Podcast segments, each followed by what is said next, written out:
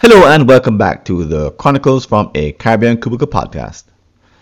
I'm Francis Wade and here's an article I wrote for the Jamaica Gleaner. It's entitled Why Short Term Strategy is a Misnomer. Have you ever been stuck in a strategic planning session, complaining to yourself, this is nothing more than a continuation of old, tired thoughts? You need to intervene and somehow shift the level of thinking but you don't know what to say, and you certainly don't want to make things worse. Do you suffer in silence or attempt to provide some leadership? The truth is, you may already be someone who has been looking ahead and wondering why your company isn't seeing the future the way you do. If you are, realize that this is uncommon. Most of our peers are fine going with the flow. Want to be different? Don't sit back waiting for a juicy post retreat, I told you so. Instead, harness your commitment by challenging your team to think strategically. Here are some ways to steer the ship. Number one, insist on planning for the long term. Start by insisting that strategies are not the same as tactics. In this vein, there is no such thing as short term strategies. Tactics should only exist to implement a strategic plan, which should always be long term. While it's entirely possible to engage in daily tactics without a strategy, it's not likely to be sustainable. At some point, your lack of foresight will lead to actions which make things worse. While some say they have a long term, five year strategy, you should immediately object. Once again, there is no such thing. If asked, explain that a five year strategy is just a lazy extrapolation of past events, plus a few tweaks. It's the easy way out, the path of least resistance. However, this is the same thinking that dooms companies. There's a reason Grace Kennedy created a 25 year strategy in 1995 and subsequently left its competitors in the dust. Most can't even remember who they were. Remember Kodak? The reason Fuji, their arch rivals, became a chemical company as Kodak went bankrupt is a case study in short versus long term thinking. In 2000, both were on top, but 12 years later, Fuji's pivot was paying off while Kodak was reaping the results of stale tactical judgment. The point of a long term strategy is to future proof the organization and assure its ongoing success.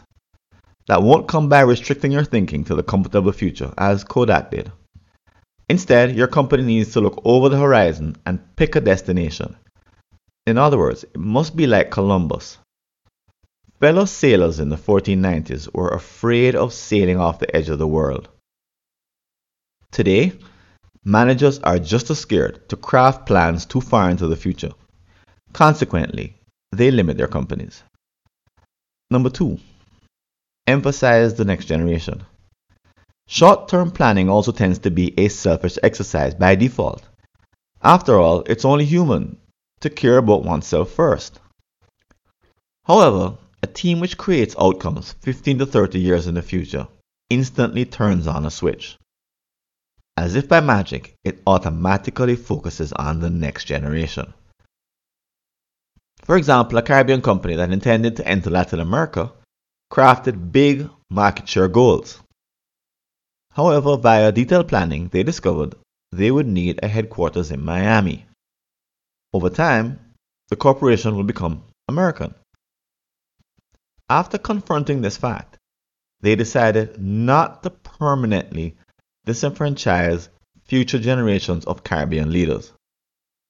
To keep the company in the region, they scaled back the plan significantly. But even in the face of such useful thinking, some argue that technology is moving so fast that you can't plan for it.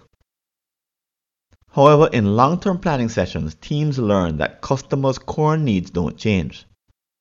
The only question they need to keep asking is how will they be fulfilled? In this context, technology changes the way customers' needs are addressed, so emerging innovations must be considered. But the overall goal of serving customers doesn't change from one generation to the next. Therefore, the main question to ask now is where is our company heading in the long term? And what technologies and human capabilities should we invest in today in order to get there? Good answers are hard to find, yet executive teams have no choice but to embrace the struggle. Why? In part, they will always have limited information, and disruptions have become a fact of life. In the face of these limitations, you must still employ long term thinking.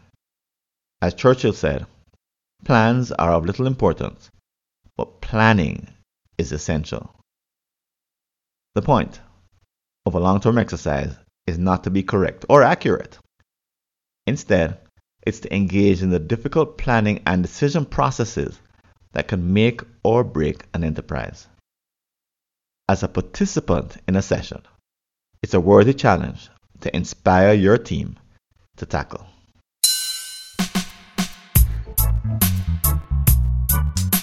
Thanks for listening. Do you have an unsolved problem in your Caribbean company related to strategy, productivity, engagement, or business process improvement?